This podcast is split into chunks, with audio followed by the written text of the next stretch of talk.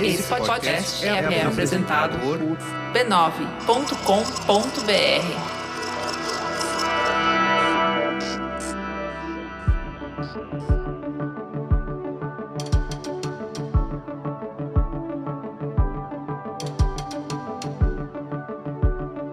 Cara, eu não nasci para ser o Vitor, o inventor. Eu quero resolver um problema. Então eu passei três meses dentro do escritório mapeando os processos para ver se de fato era impossível fazer. Porque não me importa se a ideia já não é original, me importa se ela pode ser implementada.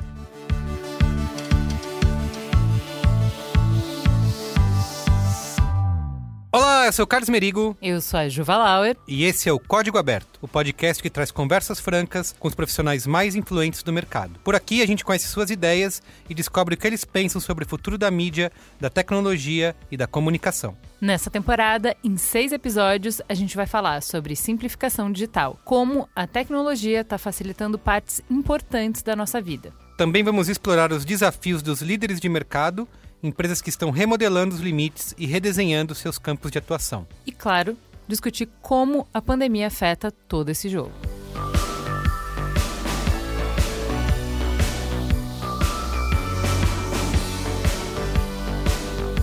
E quem está com a gente nessa empreitada é a COD, gestora de base de dados que está transformando o jeito que as empresas analisam crédito. É que o trabalho de um empresário não acaba na hora que ele arranja um comprador. É preciso negociar o preço, ajustar as condições, combinar a entrega e a parte mais difícil, descobrir se a pessoa do outro lado é uma boa pagadora. E aí, ou o vendedor contrata uma ferramenta, muitas vezes cara e complexa, para investigar se a pessoa é ou não uma boa pagadora, ou ele faz exercícios de futurologia e confiança, rezando para que quem compre o seu produto não deixe de pagar. Em 2020, não tem mais por que a gente viver assim, né? Por isso, chegou a COD, uma empresa que nasceu para impulsionar o cadastro positivo e mudar o jeito de analisar o crédito no Brasil. Ela acaba de lançar um relatório de análise de crédito totalmente diferente do que existe hoje no mercado. Muito mais fácil de usar e de entender, que mostra em uma única página tudo que uma empresa precisa saber para conhecer bem o cliente e avaliar as chances de ele pagar o que deve pelos próximos seis meses. O cadastro positivo é uma forma inovadora de analisar crédito, que leva em conta todo o histórico de pagamentos do consumidor e não somente se ele tem ou não negativação. Com cadastro positivo, é possível fazer uma análise muito mais completa do CPF consultado. É mais justo e honesto. Se você se interessou, vai lá fazer um teste. Acesse loja.code.com.br e contrate agora Code Consulta PF. Ah,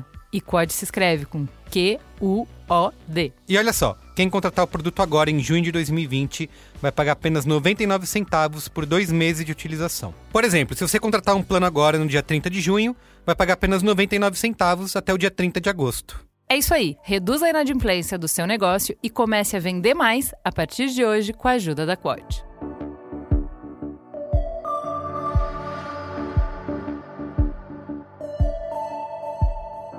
E no episódio de hoje do Código Aberto, eu converso com Vitor Torres, fundador e CEO da Contabilizei, empresa que vem revolucionando a contabilidade no Brasil. Como foi essa conversa, Ju? Foi uma conversa super legal. O background do Vitor é tenente do Exército. E aí eu Fiquei curiosa de saber como é que ele sai disso para virar um empreendedor digital. A gente também passou pela polêmica que existe entre ideia e implementação, o que, que vale mais, né? Sobre quanto a gente valoriza muito as nossas brilhantes ideias e de como a dificuldade muitas vezes está em conseguir tirá-las do papel, né? Ele falou bastante, obviamente, sobre como que o digital incrementa as atividades das pequenas e de médias empresas. E a gente falou um pouquinho sobre a polêmica da precarização do trabalho que toda empresa de de inovação digital tem que se preocupar e tem que saber responder hoje em dia. Muito bem. Vale lembrar que a gente gravou essa entrevista antes da pandemia, né? Então a gente não pôde tratar do, desse assunto com o Vitor. Ah, e antes do papo, eu quero te lembrar de visitar a família B9 de podcasts, respeitando o isolamento social, é claro. É só acessar o podcast.b9.com.br. Lá você escuta todos os podcasts que a gente produz por aqui.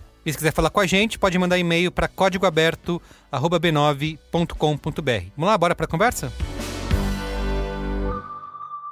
Vitor, primeiro, muito bem-vindo aqui ao estúdio do B9, ao Código Aberto. É um prazer te receber aqui. Prazer é todo meu. Muito obrigado pelo convite. Eu quero que você se apresente para a gente. Quem é você na fila do pão? Sou Vitor Torres. Uh, hoje eu estou CEO e sou fundador da Contabilizei. É, sou pai de duas meninas, uma de 7 e outra de 17. Sou casado há mais ou menos uns 18 anos. Sou uma pessoa muito simples, muito transparente, gosto muito de honestidade e prezo muito pela confiança. Então esse papo vai ser bom, né? Porque o que a gente quer é realmente separar o que é real da espuma. Esse é o nosso tipo favorito de entrevistado, inclusive. Sem dúvida, vamos embora. Então, vamos começar. Você tem uma trajetória bem peculiar para executivo, né? Você começou com uma carreira militar. Por que, que você foi para o exército? Bom, eu tive... O meu pai foi militar por um tempo. E depois o meu irmão também seguiu um pouquinho. Uh, mas eles foram... Fizeram um ano só. E no começo eu não me interessei quando o meu irmão tava lá, e meu pai sempre me perguntava: ah, "Vamos lá na formatura, vamos lá conhecer". E eu não, não queria, não queria conhecer. Obrigada, é, valeu. Mas daí quando eu fiz 17 para 18, aí você tem que se alistar, né? E aí eu já estava fazendo faculdade naquela, naquele momento e eu me alistei no CPUR, uhum. é, lá em Porto Alegre. Eu gostei bastante, assim, da, da experiência. Quando eu fui lá, eu fui... É, eu vi o ambiente, eu vi a caserna, como a gente chama, né? O pessoal, eles falaram o que, que a gente ia trabalhar, o que, que a gente ia aprender. E eu, quando tinha 17, 18, eu era uma... Ainda sou uma pessoa muito ávida por conhecimento, muito ávida por experiência diferente. Eu falei, onde é que, onde é que eu vou ter uma experiência assim? E aí, sim, eu resolvi entrar no, no quartel uh, em 2000 e... 2001. O que, que você aprendeu lá que você carrega na sua vida até hoje? A gente aprende vários estágios lá, porque no primeiro ano você é formado a ser um oficial. E aí então você começa como um soldado. Uma das coisas que você aprende é tirar a máscara de quem é o Vitor, de quem é a pessoa. E o quartel faz isso muito bem, ele te desmonta no, no, bom sentido, ele te desmonta porque tu vem achando que você tem 18 anos, 19 anos, você é o rei da cocada. e o, e o tem todas as respostas. Tem todas as respostas, sabe de tudo. E aí é, o quartel te ajuda a entender que não, você tem muito que aprender e né, baixa a bola, escuta quem tem mais idade, escuta quem tem mais experiência. E aí então eu acho que me tirou algumas camadas e me fez uh, de fato querer escutar outros que já estavam num caminho um pouco mais avançado do que eu. E para mim isso foi determinante, é determinante inclusive hoje, para eu me colocar no meu lugar e entender que tem executivos, que tem pessoas que têm muito a me ensinar. Porque senão tudo tu começa a justificar. Não, não mas na minha empresa é diferente, não vai funcionar isso. e, e, sabe, as pessoas ficam, quando elas não estão abertas a, ao conhecimento, elas justificam dessa forma. Não, mas tu não entende o meu lado, porque o meu lado é diferente, tem essa situação que você não viu. Sabe, enquanto a gente podia ter uma abordagem diferente de falar puxa, legal a tua experiência, deixa eu tentar adaptar a tua experiência para o meu mundo e uhum. aprender com ela. Uhum. E aí a, aprender comigo mesmo. Então esse foi o primeiro estágio, né? Tirar essas camadas do Vitor para que o Vitor pudesse entender que tem muito mais coisa para ele aprender. A segunda camada é quando daí você já está de frente com a tropa. E, então eu tinha 30, 40 pessoas que eu liderava uma vez que eu me formei tenente. E então eu tinha sargentos que eram mais velhos do que eu. E aí tinha uh, soldados de 19, 18, 19 anos que também se achavam o rei da cocada preta. e aí eu tive que aprender a lidar com sargentos, né? O tenente é acima do sargento na hierarquia do quartel. E muitos deles não gostavam de responder pra gente mais jovem. Imagina, eu tenho 21, 22 anos e, e mandando um sargento de 30, 40 anos. E tinha soldados que eu tinha que ajudar eles a entender que a vida era diferente que, que eles teriam que uh, aprender muito para que eles pudessem ter uma vida fora da caserna com muito mais disciplina, com melhor, uma melhor educação, com melhor conhecimento, enfim, né? E aí esse processo foi a primeira parte que eu tive, a primeira, a primeira experiência que eu tive como liderança. Então eu aprendi as duras penas, né? Aprendi duras penas porque dentro de 30, 40 pessoas que você recebe, você tem todo aquele sistema, aquela, aquela sociedade dentro do pelotão e por um outro lado, eu, eu respondia para capitão, uh, e aí também respondia diretamente para o coronel, depend... eu tinha outras atribuições. Então você fica no meio. Por um lado, você entende coisas que a tua equipe, ou a tua, tua sociedade ali não entende, você precisa fazer, traduzir isso. Por outro lado, você tem toda uma hierarquia do quartel que desce de cima a baixo. Tive que aprender que não necessariamente você tem que descer exatamente da mesma forma a informação. Todas as vezes que eu tentei passar exatamente a mensagem que me foi passada de cima para baixo, é, doeu bastante, não só em mim, mas também doeu na minha Tem que filtrar, né? É teu papel. Exatamente, você tem que saber filtrar. E às vezes o filtro é você colocar de uma forma que a pessoa vai entender. Ou às vezes o filtro não é passar a mensagem, sim construir a mensagem para chegar aonde é preciso. No caso, os meus comandantes precisavam que a gente chegasse. Então, esse jogo de cintura eu tive que aprender muito cedo na vida. E nessa fase também da minha vida nasceu minha primeira filha, né? Então, 17 uhum. anos atrás. Então, imagina, eu estava me formando na faculdade, pelotão para lidar, sargento, capitão, enfim tinha um, uma filha, 21, 20, 21 anos, e uma esposa para lidar. Então, muito aprendizado. Muita responsabilidade, né? Muita responsabilidade, muitos erros, enfim, muita coisa para olhar para trás e falar, nossa, como eu evoluí como pessoa. Falando em evolução, o que que você precisou deixar para trás das coisas que você aprendeu lá e que foram úteis naquele momento e que faziam sentido naquele contexto e que hoje não fazem mais sentido para você? Acho que o primeiro é hierarquia. Hoje não tem espaço mais para hierarquia é, nas organizações, na vida. Não, não, existe mais essa hierarquia. Por quê? Né? Porque, assim, se a gente for olhar a educação de, de filhos, né? No nosso tempo, eu olhava para o meu pai e para minha mãe e às vezes eu tinha que baixar a cabeça e sim senhor, sim senhora. Né? Uhum. E eles ainda mais com, com os pais dele, né? Com os meus avós, no caso. Hoje, as minhas filhas, elas são diferentes. Né? Não estou dizendo que elas mandam em casa, muito pelo contrário, mas é muito mais na base do diálogo e do convencimento e de mostrar porque é uma geração que precisa do conhecimento, ela precisa entender o porquê. E não simplesmente, ah, eu, eu recebi essa informação, então eu vou fazer o que, que é mandado. Que a nossa geração começou essa transição. Mas a geração mudou ou o mundo mudou? A necessidade mudou ou o desejo mudou? Eu acho que a gente entra numa uma questão muito filosófica de é, evolução genética, enfim, ou evolução espiritual, se a gente for botar dessa forma. Mas eu vejo claramente a mudança entre as minhas duas filhas. A minha filha tem 17 anos, a mais velha, e a outra tem 7. Tem um, um gap de 10 anos aqui. E elas são completamente diferentes. E a mais nova requer ainda mais explicação do que a mais velha. E olha que a mais velha precisava de explicação também, precisava entender. Então, eu coloco um pouco que existe, na minha visão, uma evolução espiritual e, por consequência, as pessoas e a nova geração está demandando uma mudança na sociedade para cima, né? Mudança numa sociedade dos mais velhos e mostrar que eh, as coisas precisam ser diferentes. Então, as minhas filhas, elas têm uma consciência ecológica muito forte. Questão de água lá em casa, questão, sabe? Pô, não vou sujar esse prato porque... Não é porque eu não quero ter o trabalho de limpar, é porque eu não quero gastar água. Porque é um recurso ecológico e finito. Então, eles vêm com essa consciência. E eles não aprenderam isso na escola. Parece que vem no chip. E eu, eu consigo dizer isso com muita tranquilidade porque eu tenho duas filhas. É, mas eu acho que tem um, um, componente muito importante, o que, que esse mundo pede da gente, né? Então, assim, se antes os ciclos de conhecimento eram mais longos, então a gente podia transmitir o conhecimento e você só precisa pegar esse conhecimento e aplicar esse conhecimento. Estava tudo bem, estava seguro assim. Então, se você aprendesse a replicar exatamente o que alguém estava te ensinando, você ia bem na carreira, na vida, na sociedade, estava tudo tranquilo. Hoje, num universo VUCA, em que as coisas mudam muito rápido e que a gente está preparando nossos filhos, a gente nem sabe para quê, e o funcionário nem sabe para quê, e a empresa nem sabe para quê, você não, não sabe como vai estar tá amanhã o mercado. Você não precisa só de braço. Não tem como, você não contrata mais braço. Ou você contrata a pessoa inteira, ou você não tem uso para aquela pessoa. E quando a gente está falando de contratar a pessoa inteira, ela não vem inteira a menos que ela entenda o que ela está fazendo.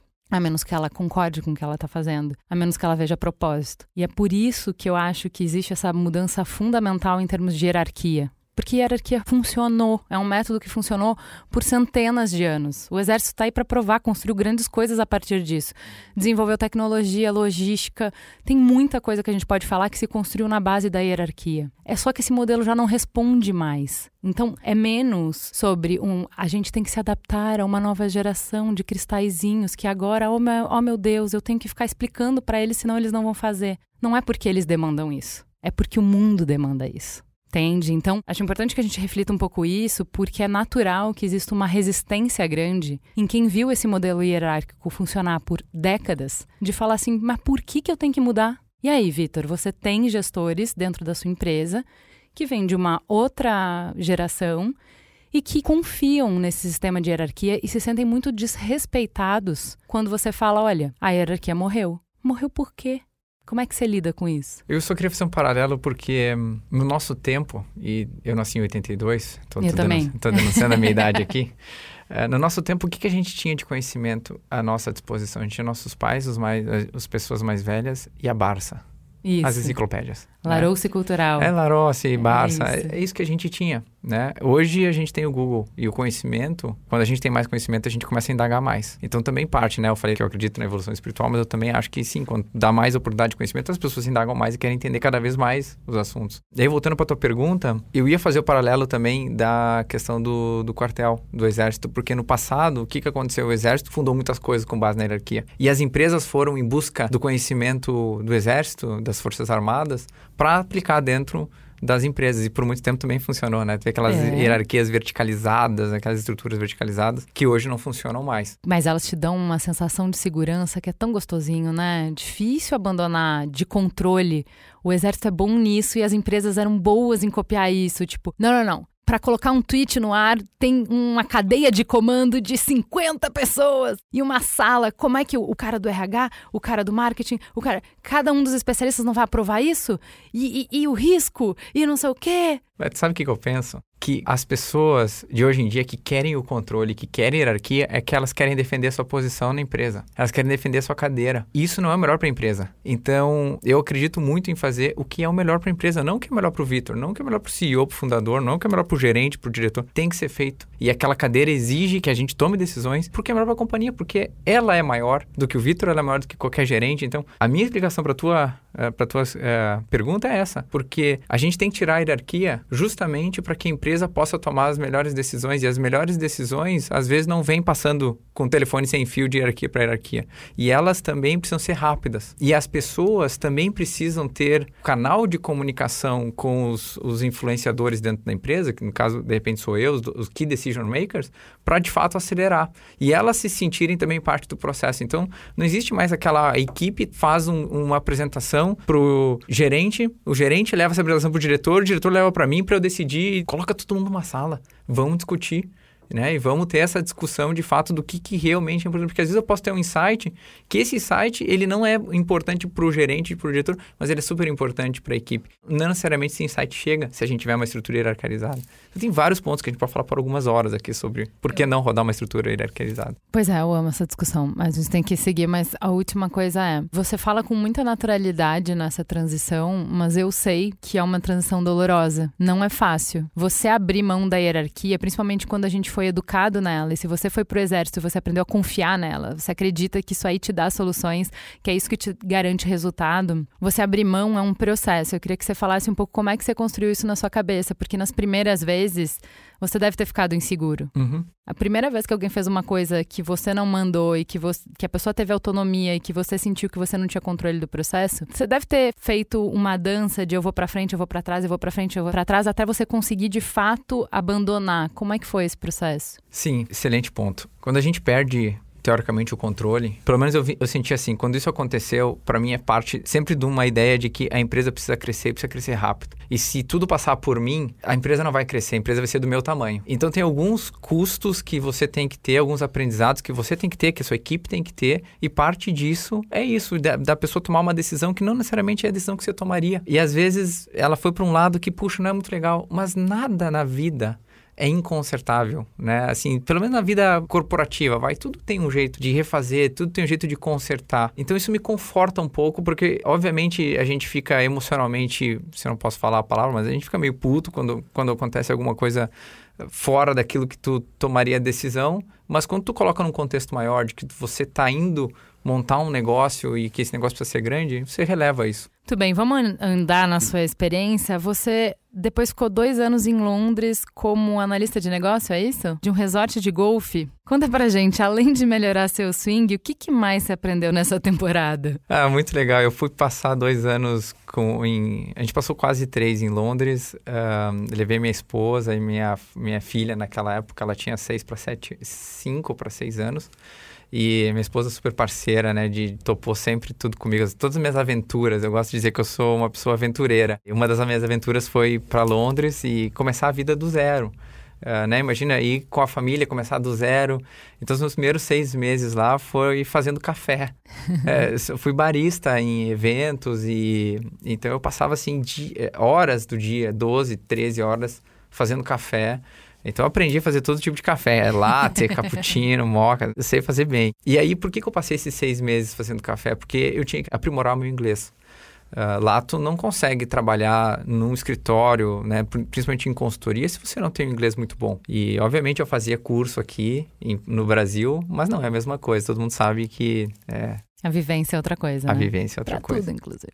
E aí, é, esse foi um dos dias mais felizes da minha vida quando é, eu recebi essa proposta de emprego do, do Faldo Golf and Resort Management. O Faldo é um jogador de golfe da Europa, muito conhecido, ele é capitão da equipe de golfe da Europa. E ele montou uma empresa chamada uh, International Golf and Resort Management, que é para gerenciar campos de golfe que ele é, desenhava e ao redor desses campos de golfe tinha os, os, resorts, né? Que tinha casas grandes, hotéis. Era como se fosse uma mini cidade dentro de, um, de, um, de uma terra, num lugar exótico. Então, Disney de adulto. Oi? é Disney de adulto. Vamos lá, Disney de adulto da terceira idade, né? a maioria do, do, do, do público era é, terceira idade, que gostava de jogar golfe. E era espalhado pelo mundo, assim. Tinha no Caribe, tinha em Cabo Verde, na África, tinha canto lá da Escócia. Então foi uma experiência muito bacana e foi um dos dias mais felizes da minha vida quando eles me ofereceram trabalhar, porque é uma consultoria inglesa. Eu só trabalhei com ingleses lá. E eu ficava me colocando, cara, eu cheguei aqui fazendo café e agora eu tô trabalhando de igual para igual com o inglês. Foi muito compensador para mim e assim, até fico um pouco emocionado porque eu me lembro exatamente do dia que eu tava voltando de metrô, logo após eles terem feito a oferta de trabalho. Eu tava chorando no metrô, é, assim, chorando e rindo, e as pessoas olhavam para mim e não tava entendendo, né? Brasileiros brasileirarão no exterior também, né? Exato, né? foi uma, uma grande conquista para mim e uma grande experiência, porque viajei por muitos lugares do mundo, pude aprender uma nova forma de gerenciar e ter uma gestão do tempo e o inglês, o, principalmente a pessoa de fora, ele é muito eh, preocupado com a produtividade, né? Nós, nós brasileiros não somos tanto, assim, está começando a ter esse, esse rito por aqui, mas eu aprendi muito a produtividade lá, aprendi muito a estar tá no trabalho, é 100% trabalho, não fica pensando em mil coisas. Mas daí chega às 6 horas, vai embora, uhum. né? Vai, vai para casa. E eles sabem separar isso muito bem. Isso foi um outro aprendizado para mim, saber separar. Muito embora demorou muito tempo para eu conseguir separar isso de fato, né? Porque no, na teoria todo mundo sabe, pô, você às vezes tem que separar o que é trabalho, o que é em casa.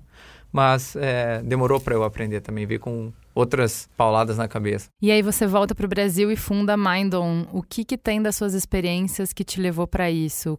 Como é que surgiu essa ideia? Sim, é, quando a gente estava montando os resorts e os campos de golfe, essas mini cidades, a gente tinha que contratar todo tipo de profissional. A gente tinha que contratar engenharia para fazer né, as casas, a gente tinha que contratar, por exemplo, empresas que administram hotéis, né? Então, Sheraton, Hilton e tal, para fazer. Então, a gente contratava todo mundo, inclusive empresas de treinamento, para treinar a equipe de gestão, para treinar líderes. Pensa numa estrutura, numa cidade com uma uh, prefeitura, tudo aquilo que você tem que dar vida. Né, uhum. para aquela nova cidade que você criou e toda a gestão daquela cidade. E ali eu conheci uma empresa que fazia treinamento de 90 minutos, ao invés de treinamento de, uma hora, de, de um dia, dois dias, sabe? Ou aqueles treinamentos longos.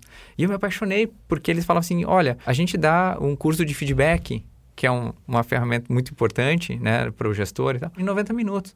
E para mim fazia muito sentido que eu menos queria era que a equipe que estava lá se afastasse muito do trabalho, que tinha muita coisa para fazer, para se despender um ou dois dias de treinamento. Mas em 90 minutos eles aprendiam a dar um feedback. Eu falei, excelente. Instrumental. Exato. E era puro, puro instrumental, puro ferramental.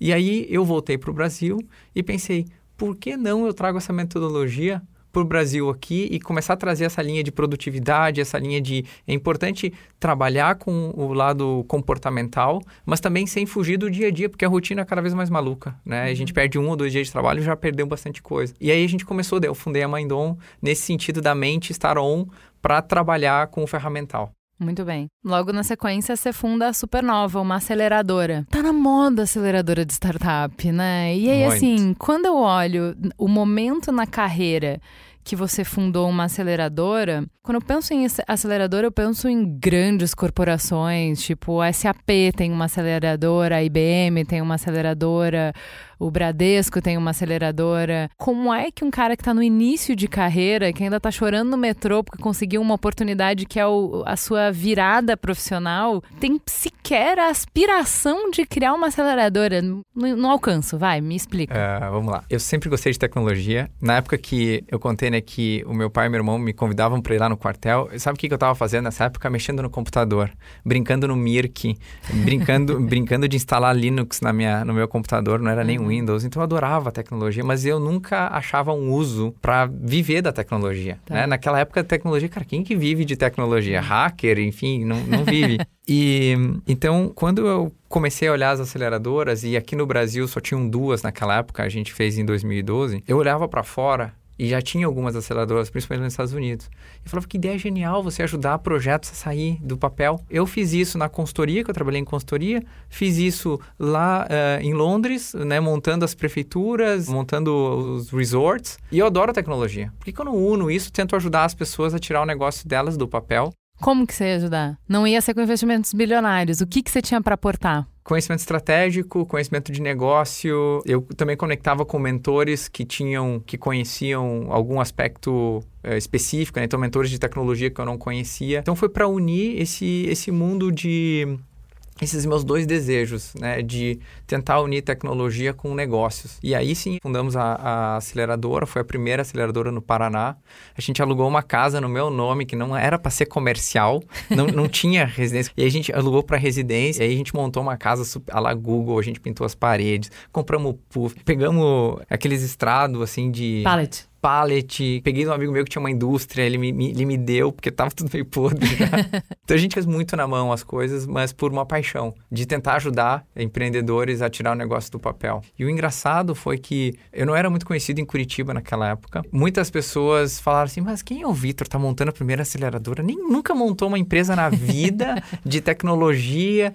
E eu nunca entrei nessa discussão. Eu sempre falei: vamos entregar, vamos, vamos fazer um trabalho sério. E com o passar do tempo, as pessoas vão me conhecer, vão ver que eu não estou aqui simplesmente de passagem e que eu quero fazer alguma coisa de fato relevante. O que, que você aprendeu nessa jornada de aceleradora? Eu aprendi... Quem que você conheceu de interessante? Eu aprendi que ser empreendedor é muito difícil.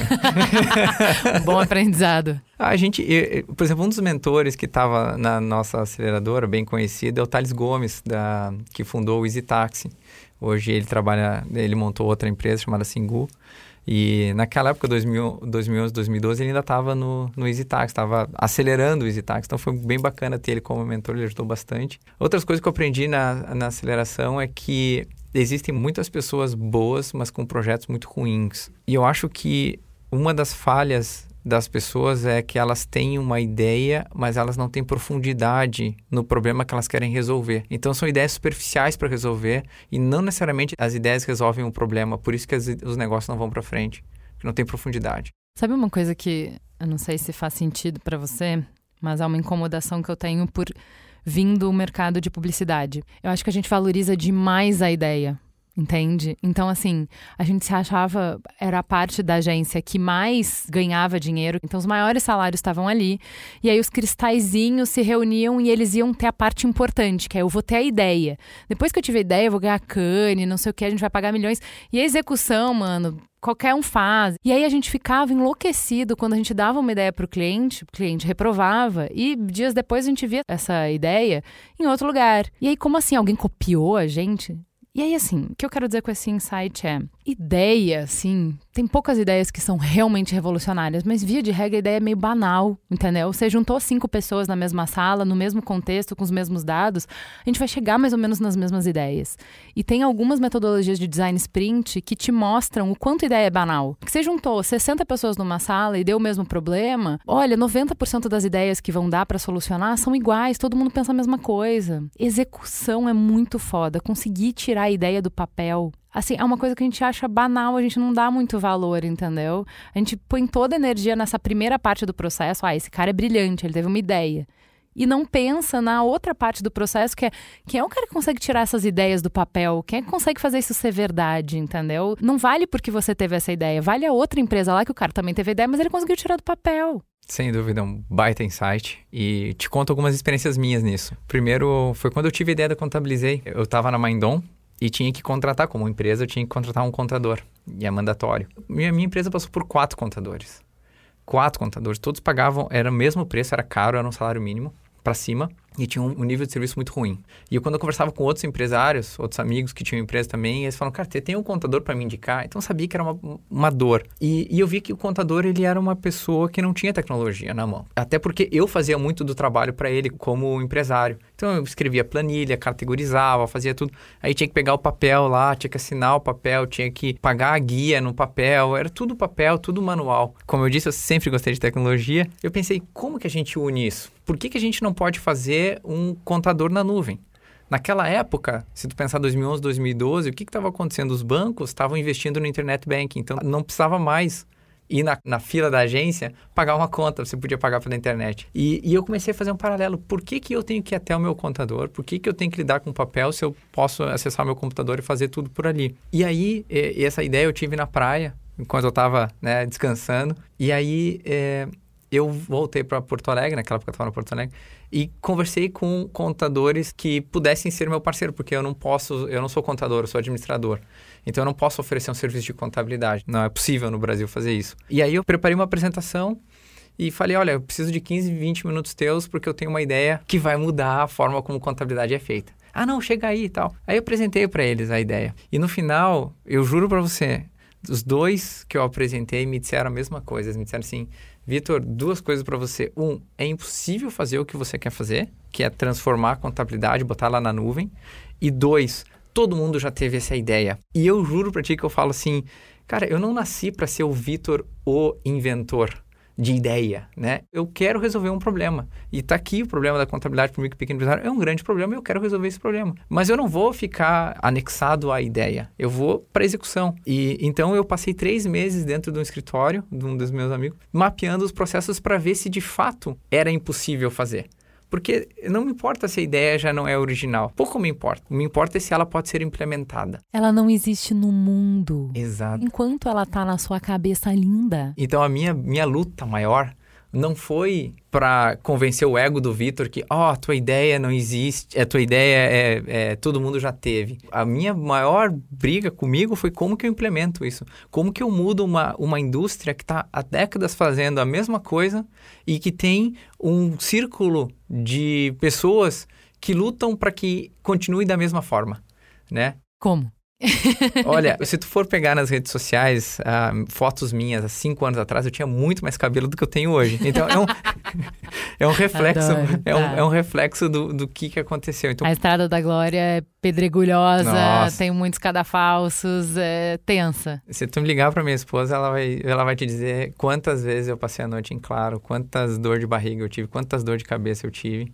Uh, mas é, faz parte da jornada, né? Isso faz parte, não adianta a gente ficar reclamando, isso aqui é, é, é natural. Se a gente quer mudar uma indústria que tem um protecionismo, uh, mas se tu coloca lá é, acima de tudo o porquê que você está fazendo, qual que é a tua paixão em resolver esse problema, é, você se sobrepõe a tudo isso. Né? Você coloca tudo de, todas as pequenas batalhas que você vai enfrentando no dia a dia, você coloca num contexto maior. Que assim, qual que é o longo prazo? Onde que eu quero chegar? Então vamos resolver isso aqui, isso que vai ser resolvido. E às vezes, no dia parece que não vai ser resolvido. Mas daí tu dorme, descansa, põe o, né, o, o, o, ouvido no travesseiro e no dia seguinte você começa a pensar em como é que você resolve esse problema. E então foi muito na capacidade, na capacidade de execução. E eu falo isso muito dentro da empresa. O que vai diferenciar a gente dos outros não é a ideia, é a capacidade de execução. E a capacidade de execução está diretamente linkada às pessoas com as quais a gente traz para a organização e a mente que elas têm. Então, até tu falou, né? Não adianta você querer ser só criativo, querer só ter ideia. Não, não. Se você não conseguir implementar a ideia, ela não vale nada. Eu vou dar um parênteses aqui, porque agora a gente vai mergulhar mais nessa jornada do Contabilizei. Eu só queria dar um parênteses, porque daí, nessa jornada que você falou que foi super intensa, que te fez perder os cabelos, ganhar algumas rugas, você percebeu que não tinha mais espaço para outra empresa que você já tinha criado. E eu acho muito interessante isso, porque eu li numa entrevista sua você falando assim: olha, o mais importante é não desistir. E eu imagino que quando você falou isso, você estava falando da Contabilizei. Que é assim, cara, mil vezes me falaram que era para eu desistir e eu só tô aqui hoje porque eu não desisti. Só que olha o espelho, olha a faca com os dois gumes. Para você poder colocar toda a sua energia na Contabilizei e ela virar, você teve que desistir de alguma coisa. Então eu acho, eu lembro muito na faculdade, em diversas situações de vida pessoal mesmo eu lembro do dilema do investidor que é quanto mais você perde no investimento, mais investido você fica nele, mais você quer continuar ali para virar. Então eu acho que tão importante quanto saber quando continuar, quando todo mundo fala que não vai dar certo e você continuar, tão importante quanto é você saber quando parar, quando está na hora de, o que no mercado é, de capital se chama realizar a perda. Realiza a perda, entendeu que você já perdeu e vai para outro lugar. Qual é a sua bússola? Como é que você define quando é hora de parar e quando é hora de continuar? Boa. No, no, meu caso, na época que eu estava montando a Contabilizei, o meu racional para desistir de tudo que eu tinha né, que eu tinha a Mindon e estava com a aceleradora, na qual eu tinha alugado no meu nome, tinha né, decorado tudo no meu nome, tudo bonitinho. E no meu nome, não, no nosso dinheiro, no meu da minha esposa. O racional foi o seguinte: tá bom, eu quero resolver o problema da contabilidade para e pequeno empresário. E eu não vou conseguir, com 50% do meu tempo, 60% do meu tempo, mudar uma indústria. Então, você tem que fazer escolha. E eu tenho que ser sincero comigo mesmo e falar, eu vou apostar nisso eu vou colocar 100% do tempo do Vitor. Não é 110, porque 110 não existe. Eu vou botar 100% do Vitor aqui. E se chegar depois de um ano, dois anos e eu não conseguir, eu vou chegar para mim mesmo e falar assim: cara, eu tentei, mas eu tentei com o meu melhor. Com o meu melhor. E se der certo, deu certo. Se não der certo, eu pelo menos vou ficar tranquilo. Tipo assim, não é que eu botei o pezinho na água e senti que tá um pouquinho frio. Não, cara, eu vou entrar, então eu vou entrar vou, vou entrar até a cabeça, né? Vou passar o peito, vou por tudo. E aí eu vou ter tranquilidade para dizer, foi bom ou não foi bom? Eu aprendi ou não aprendi? Valeu a pena ou não valeu a pena? Então a gente tem que saber essa linha, cada um tem a sua. Mas uh, eu não ia conseguir mudar uma indústria como eu estou fazendo hoje se eu botasse menos do que 100% do Vitor. Tem um negócio que é, me falavam assim, e eu acho que faz sentido para quem tá com o pé em duas canoas, né? Que é, via de regra, quem não tem uma grana guardada, não consegue um patrocínio, não, não, não consegue um investidor e tal, vai tocando a sua carreira e vai no paralelo fazendo o plano B. Que nem eu e a Cris fizemos com Mamilos. E o raciocínio, o Merigo também fez isso com o B9 por muito tempo. O raciocínio é: quando esse plano B der mais do que o meu plano A, aí eu pulo para outra canoa. E chega uma hora que você precisa entender: ó, oh, é o seguinte, ele nunca vai decolar enquanto você não colocar o seu 100% nele. Enquanto você não investir, enquanto você não pular no precipício, você nunca vai saber se você vai voar ou se você vai se espatifar no chão. Então a sensação que eu tive na época do Mamilos foi: ó, oh, o cavalo tá passando. Ou eu vou pular nele e eu vou conseguir segurar pela crina e vou conseguir me sustentar em cima dele, ou eu vou perder a chance. Eu nunca vou saber, porque eu vou dizer daqui cinco anos que, nossa, podcast nunca decolou mas não tem como saber porque eu nunca tive 100% lá. Então, tem uma. Eu acho que tem uma coisa que é fundamental quando a gente fala de, de empreender, que é você vai ter que encarar o risco uma hora.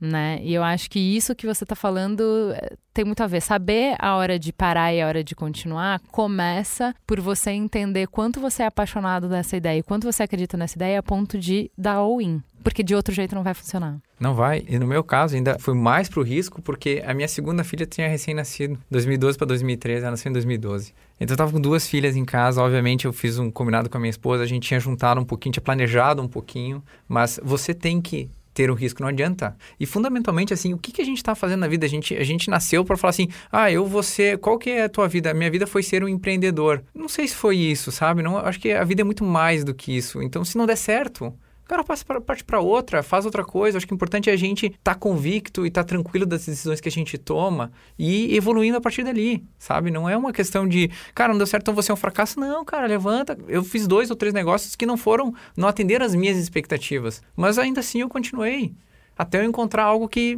puxa, deu certo e tá dando certo. Se não terminou ainda a estrada, você não tem como saber se deu certo ou não deu certo, né? Tudo é aprendizado que constrói para esse sucesso que você tem hoje. Sem dúvida. Você diria que você é um empreendedor em série? Eu tendo a evitar chavões. Então, até eh, as pessoas na, minha, na, na empresa lá, na contabilidade, perguntam: Vitor, a gente é um unicórnio? Quando é que vai ser um unicórnio? eu falei, cara, eu não tô aqui para ser um unicórnio, eu não tô aqui para dizer que eu sou empreendedor em série, eu não tô aqui para dizer que eu sou N coisas, eu tô aqui para fazer um trabalho mudar uma indústria. Tá. E, e, e, ajudar pessoas no meio do caminho. Então, eu, a minha resposta para ti é, não sei, pode me chamar de empreendedor em série se tu enxergar que eu já fiz duas ou três empresas. Mas, já que você está falando de chavões, o que, que é uma startup, hein? Porque assim, tá bem banalizado o termo, eu diria. Muito, né? muito. Toda empresa pequena, toda empresa que começa é uma startup? Não necessariamente, na minha visão.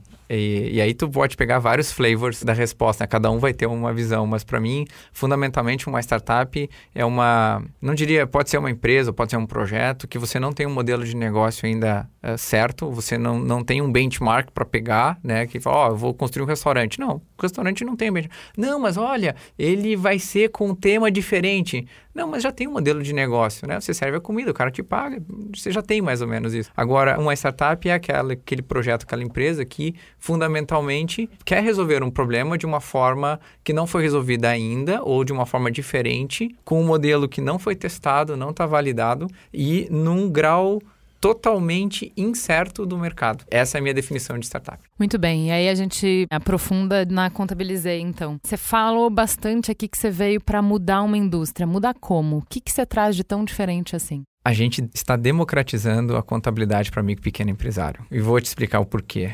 Até um tempo atrás, antes da Contabilizei surgir, o micro e pequeno empresário estava no mão do contador. O contador, ele era um cara, ou ele é, é uma indústria que se protegeu. Então, eles setaram, definiram um preço de mercado. E o preço de mercado era um salário mínimo, não importa que tipo de empresa tu faz, não importa qual era o teu faturamento, claro, quando era uma pequena empresa, não importava. Você pagava um salário mínimo.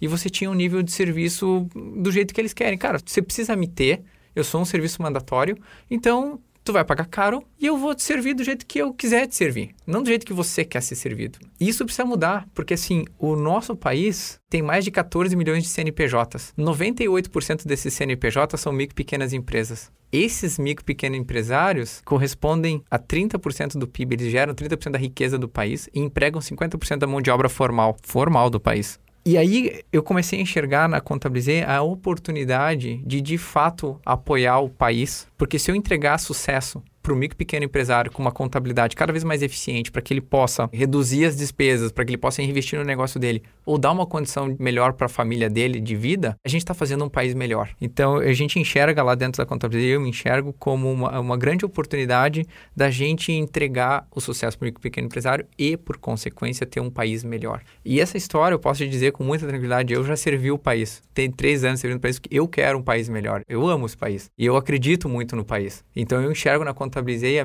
a, oportunidade de de fato impactar no país. Então a gente fala bastante de transformação digital, como que ela atua é, e muda a realidade. E uma das coisas que mais se fala realmente é a democratização. Como é que a tecnologia te ajudou a mudar uma indústria? Boa pergunta. Então, na época que a gente começou a contabilizar, o cenário, e continua sendo praticamente o mesmo cenário, mais ou menos 70 mil contadores espalhados no país, cada um operando localmente né, com uma base de mais ou menos 80 a 100 clientes. A Contabilizei ela é um desses 70 mil. A gente opera nacionalmente e tem mais de 10 mil clientes. Então, de fato, a gente está invertendo a forma como o negócio é feito através da tecnologia. Então, o que, que a tecnologia nos permitiu? Permitiu que a gente pudesse automatizar um monte de trabalho manual que o contador precisava fazer porque o governo pede. Não é que o micro pequeno empresário pede. Então, o contador ele fica entre o governo e o micro pequeno empresário. Uhum. E nós, eh, nós entendemos isso desde o começo e a gente começou a automatizar esse trabalho. Mas não só automatizar, nos permitiu avançar em outras cidades. Geralmente, a grande maioria dos contadores, eles operam localmente. E a tecnologia nos permitiu conectar com outras cidades e a gente nasceu em Curitiba. Hoje a gente tem escritório em Curitiba e São Paulo, mas a gente atende mais de 45 cidades no país, sem ter presença física lá. Isso a tecnologia nos permitiu. Quando a gente fala de democratização, muitas vezes a gente fala o ganho de escala da tecnologia permite que você barateie o serviço para dar acesso para mais pessoas. Então, eh, você citou no início da conversa que o microempreendedor, que é um dos que é uma força de PIB, uma força de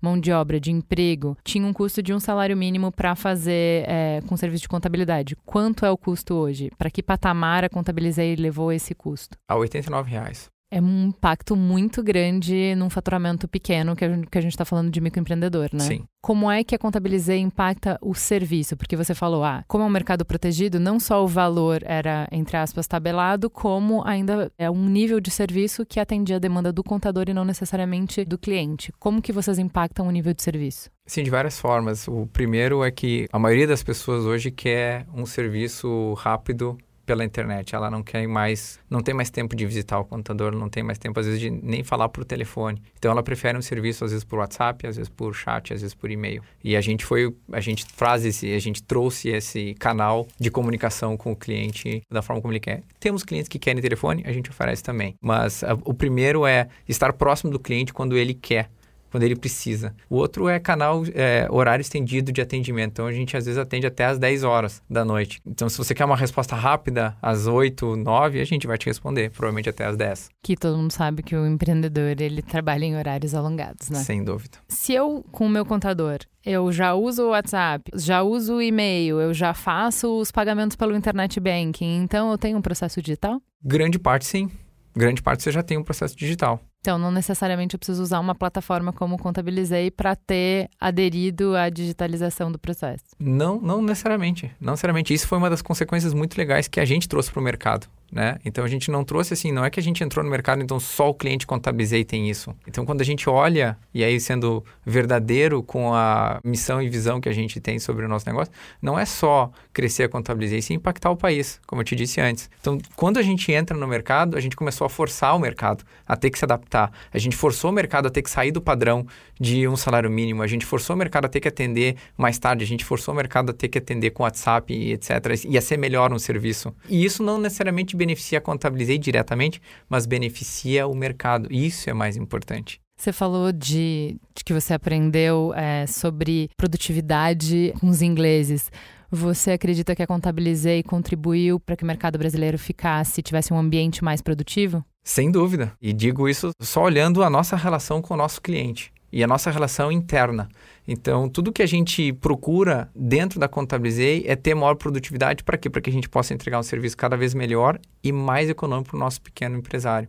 Então vamos lá. Preciso que a gente fale também das dores ou dos conflitos, dos desafios é, que esse modelo traz. Contabilizei está dentro é, de um processo, de um, de um espírito do tempo que vem com as possibilidades que a tecnologia traz da gente ter outras formas de organização do trabalho. E tem algumas conversas que ou a gente vai ter no coletivo, no macro, ou elas não vão ter a resposta do tamanho do desafio que ele é. E quando a gente fala de futuro do trabalho, eu vejo muito assim. Então, por exemplo, hoje eu fui impactada por uma postagem da Andresa Delgado, quando eu estava vindo aqui fazer a entrevista. Ela estava reagindo a um post é, de um serviço do Parafuso Casa, que eles fizeram um patrocinado falando de limpeza express por R$19,90. Ela retuita isso e ela fala: Ah, não, gente, puta merda, né? Uma faxina faxina por 20 reais. Minha mãe é trabalhadora doméstica. Imagina ela limpando sua casa por 20 reais. Não dá nem para pagar a ida e volta dela. Nossa, eu tô chorando aqui.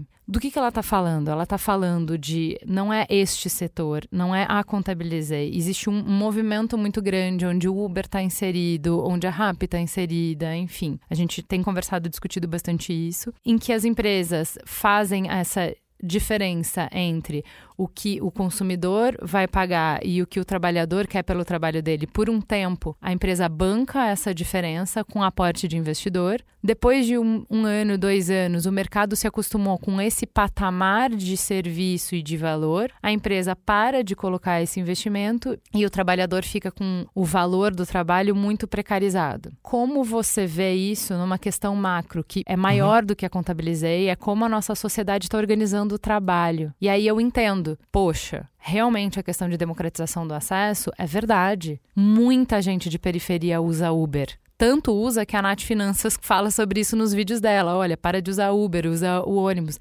Não era uma realidade para essas pessoas usar táxi. O Uber possibilitou que mais pessoas tivessem acesso ao serviço. Bom, o outro lado disso é que você tem uma série de trabalhadores que estão precarizados. Como é que a gente tem essa discussão como sociedade de uma forma que nos caminhe para um lugar melhor? Sim. Deixa eu pegar um paralelo com o governo. E não, não tô querendo botar as fichas no governo, mas só pegar um paralelo assim. Eu trabalho com contabilidade, tecnologia e, invariavelmente, com o governo. Então, o governo, hoje, quando a gente vai montar uma empresa, é, B9 é uma empresa, é, você precisa colocar qual que é o KNAI, que é o Código Nacional de Atividade Econômica. Esse KNAI foi feito, eu não sei a última atualização do KNAI. O KNAI é mais ou menos uma, uma descrição da atividade que a B9 faz. E tem muita atividade que hoje o mercado atua que não existe. Exato. Estritamente um KNAI exatamente para isso. Então a gente, como contador, a gente fala, não, tá mais próximo disso, né? A gente consegue justificar para o governo assim e a gente coloca. Mas por que eu estou trazendo esse ponto? Porque o governo, ele está sempre há mil anos atrás do que a sociedade está e do que a, o mercado está. Então, quando a gente coloca esse contexto né, de puxa, a tecnologia está permitindo que preços sejam mais baratos uh, em função de uma substituição de um trabalho. Qual que é a minha visão em cima disso? Ela é um conjunto sempre entre governo e privado, tá? Sempre. E, e, só para botar, deixar claro aqui. Mas o reflexo disso é falta de investimento em educação profunda na minha visão, tá? Falta de educação básica que a gente tem no nível mais básico do brasileiro. A gente não ensina, o governo não ensina, as, as escolas não ensinam, algumas instituições estão começando a ensinar empreendedorismo, por exemplo. Algumas instituições estão entendendo que é importante você trabalhar com uma questão civil, que no passado tinha, né, moral e cívica. Hoje, hoje não tem mais que, que é moral cívica hoje? Moral cívica é levantou a voz, ah, o professor não pode levantar a voz na aula, sabe? Então tem muita coisa que eu acho que a gente precisa melhorar na educação das nossas pessoas para que a gente possa ter um país melhor daqui a 5, 10 anos. O problema é que a gente já está muito atrasado aqui no Brasil, ainda mais do que Estados Unidos e Europa, por exemplo. E lá tem Uber, né? E lá tem. Mas o que, que você quer dizer? O que você quer dizer é que essas pessoas que estão aceitando um serviço por uma renda cada vez menor, que estão sendo empurradas cada vez mais para a margem e que a gente está dizendo para elas assim: olha, a alternativa a isso era ficar ocioso. O nível de desemprego tá gigante, então é melhor você ganhar uma renda menor do que ficar sem emprego. O que você está dizendo é que a solução para elas seria uh, estar atuando num mercado mais pujante, de mais desenvolvimento, no topo da tecnologia, estar desenvolvendo novas respostas e criando outros empregos e criando outras saídas, e que porque a gente não é criativo o suficiente para atuar nos mercados onde tem dinheiro, onde está desenvolvendo, a gente acaba sendo mão de obra barata? Não, eu estou dizendo o seguinte: a tecnologia está permitindo que as pessoas possam escolher que tipo de trabalho elas querem ter. Né? Não está. Como se tu que, perguntar como um, que as pessoas... Se tu perguntar para vários Ubers se ele está feliz no trabalho que ele tem hoje do Uber, ele fala, cara, eu trabalho por conta própria, trabalho quantas horas eu, eu quiser e eu recebo o meu dinheiro. Essa é a vida dele, essa é a expectativa, essa é a ambição dele. Uhum. Agora, para pessoas que querem ter uma outra ambição e precisam do Uber para sustentar e pagar uma conta, a minha resposta seria: puxa, vamos, faz um curso depois, estuda, uh, né, procura um outro trabalho, se voluntaria num outro trabalho, vai ter que se desdobrar um pouquinho.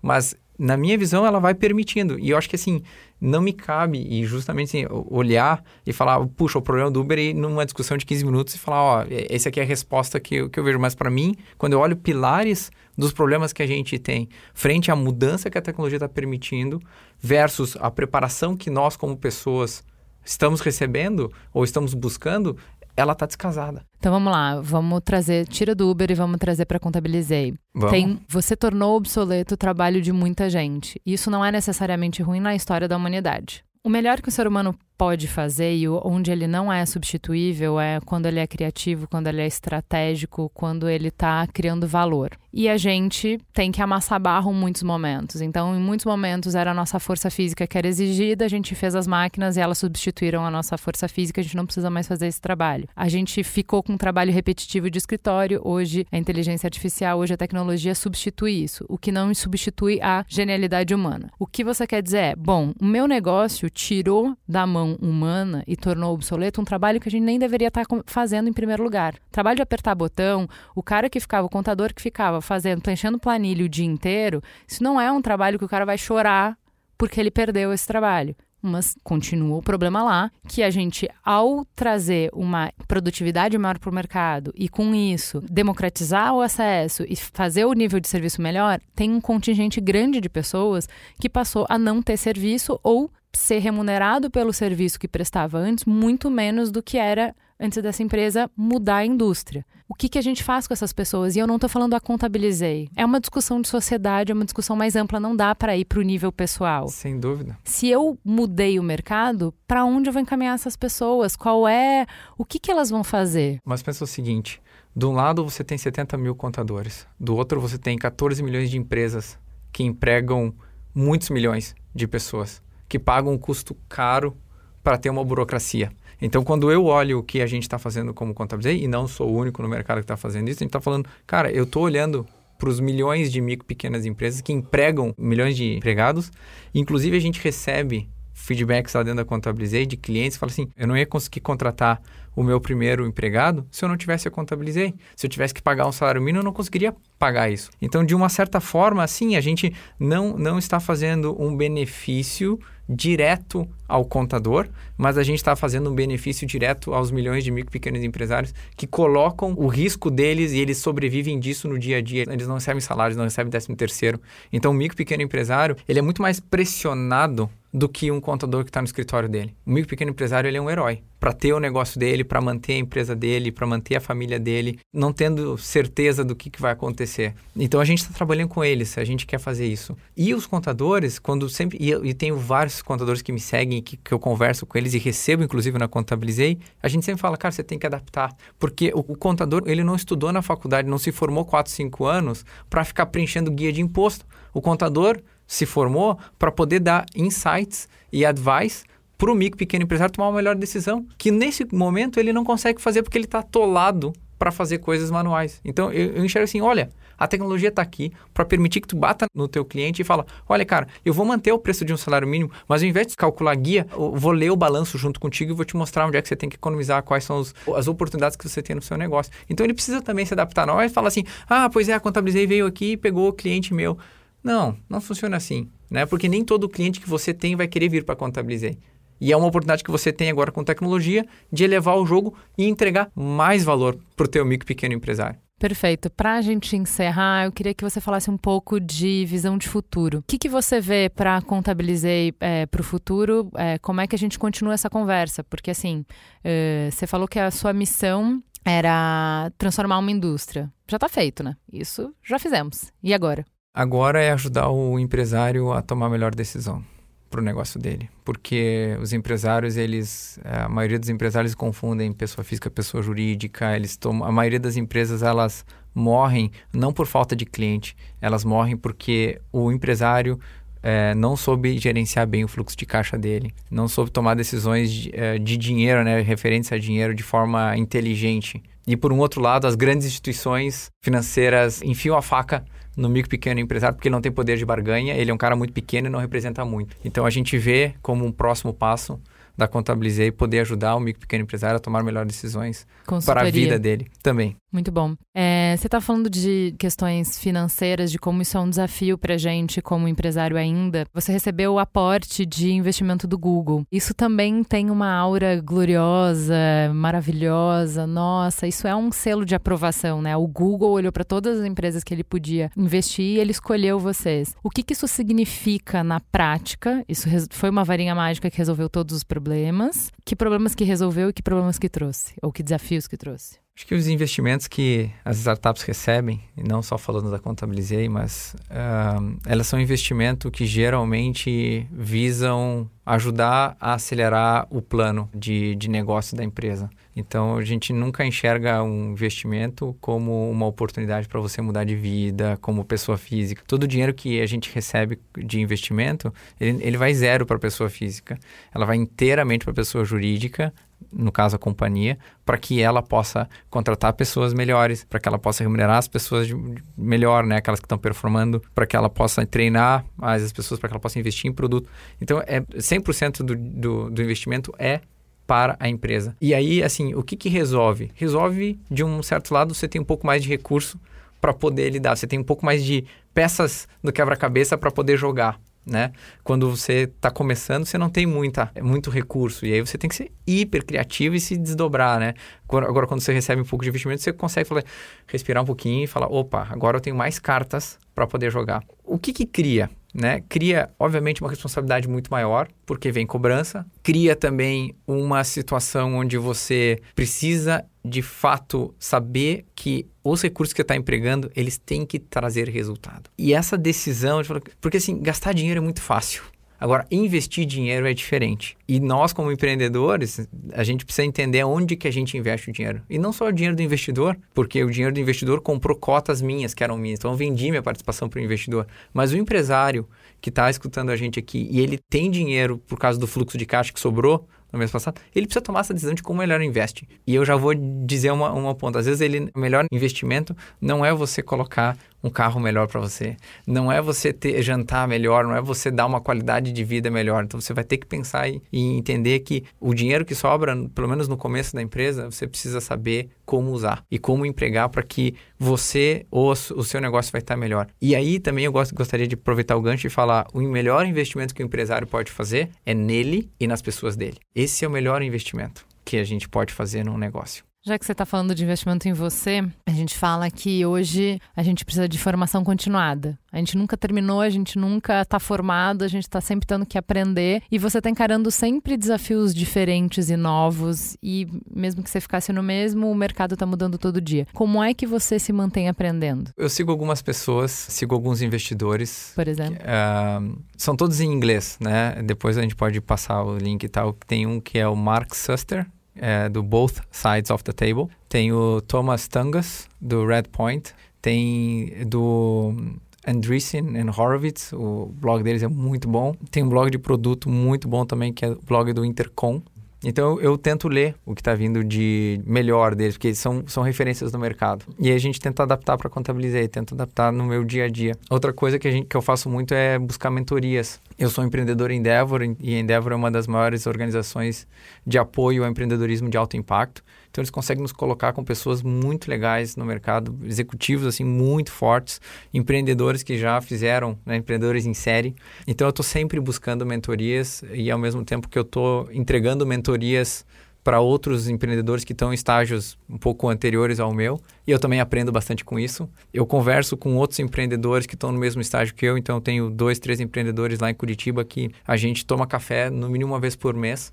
E aí a gente troca muita experiência. Porque é, é solitário então, empreender, né? É muito solitário. E, então eu gosto, eu acredito muito no learning by doing e no, no, constant learning. A gente tem um valor dentro da nossa companhia que é estar por cento, 1% melhor todos os dias. Que é essa evolução pequena. Não precisa assim, cara, agora eu fiz um curso em Harvard e mudou a minha vida. Não, não vai acontecer assim. Eu acho que ah, nós, como seres humanos, a gente vai tomando pequenas decisões, a gente vai aprendendo pouco a pouco todo dia. E quando a gente olha para trás, passou dois anos, um, um, dois anos, a gente olha e fala, cara, como eu tô diferente? Mas não foi uma grande decisão. Foram pequenas decisões, foram pequenos conteúdos, foram pequenos conhecimentos, foram pequenos drops de uma hora de um podcast que começa a mudar a nossa, nossa maneira de pensar, a nossa maneira de agir, e por consequência, quando a gente olha para trás, a gente falou: olha só como eu cresci. Mas foi um conjunto de várias ações pequenas. A gente tem conteúdo infinito hoje à nossa disposição, e eu sinto que, principalmente nessa parte de educação corporativa, enfim, é, de negócios, é, tem muita espuma tem muita bobagem, mas às vezes bobagem bem escrita, às vezes bobagem em autoajuda. Como é que você faz a curadoria? Como é que você separa o joio do trigo? Primeiro, ver o que a pessoa já conquistou. É, assim, o cara que só escreve, eu sou escritor, eu pesquiso, eu... tudo bem, cara, você pode me apresentar uma pesquisa, um research que você fez, mas tu não sabe a dor do que é empreender, tu não sabe a dor do que é executar isso. Então, até mencionei o, o, Ben Horowitz, ele tem um livro muito bacana. Ele tem dois livros, na verdade, né? O primeiro que é The Hard Things About Hard Things, eu não sei qual é a tradução, depois o pessoal pode pesquisar. Que ele fala as dores que ele teve, os choros que ele teve, as dores de barriga que ele teve. E é muito legal tu escutar isso. E tu começa a valorizar, por quê? Porque a pessoa já fez, ele construiu uma empresa, fez a IPO, vendeu, etc. E hoje ele ajuda outros empreendedores. Então, eu gosto de separar o joio do trigo quando eu enxergo que a pessoa tem um track record. Quando a pessoa pessoa entregou alguma coisa, quando a pessoa de fato faz alguma coisa. E não a pessoa que se auto-intitula, né? Não a pessoa que coloca buzzwords no perfil do LinkedIn, sabe? Só, só põe um monte de hashtag porque tá na moda botar as hashtags. Eu realmente descarto isso. Na verdade, quando eu olho um perfil, eu olho vários perfis do LinkedIn para entrevistar, para trabalhar para a companhia, quando tem esse tipo de perfil com vários hashtags, com várias keywords, que são buzzwords, né? Que é o que a gente quer escutar,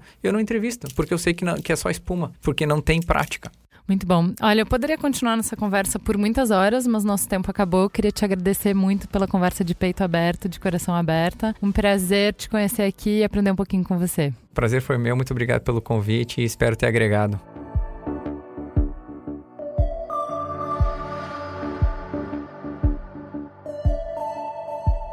Código Aberto é uma produção B9, com a apresentação de Juva Lauer e Carlos Merigo, coordenação geral de Carlos Merigo, Juva Lauer e Cris Bartz, direção Alexandre Potashev, produção Beatriz Fioroto, apoio à pauta e pesquisa Iago Vinícius, edição de Mariana Leão, identidade visual Carlos Merigo, coordenação digital AG Barros, Pedro Estraza, Lucas De Brito e Iago Vinícius, atendimento e comercialização Raquel Casmala, Camila Maza e Thelma Zenaro.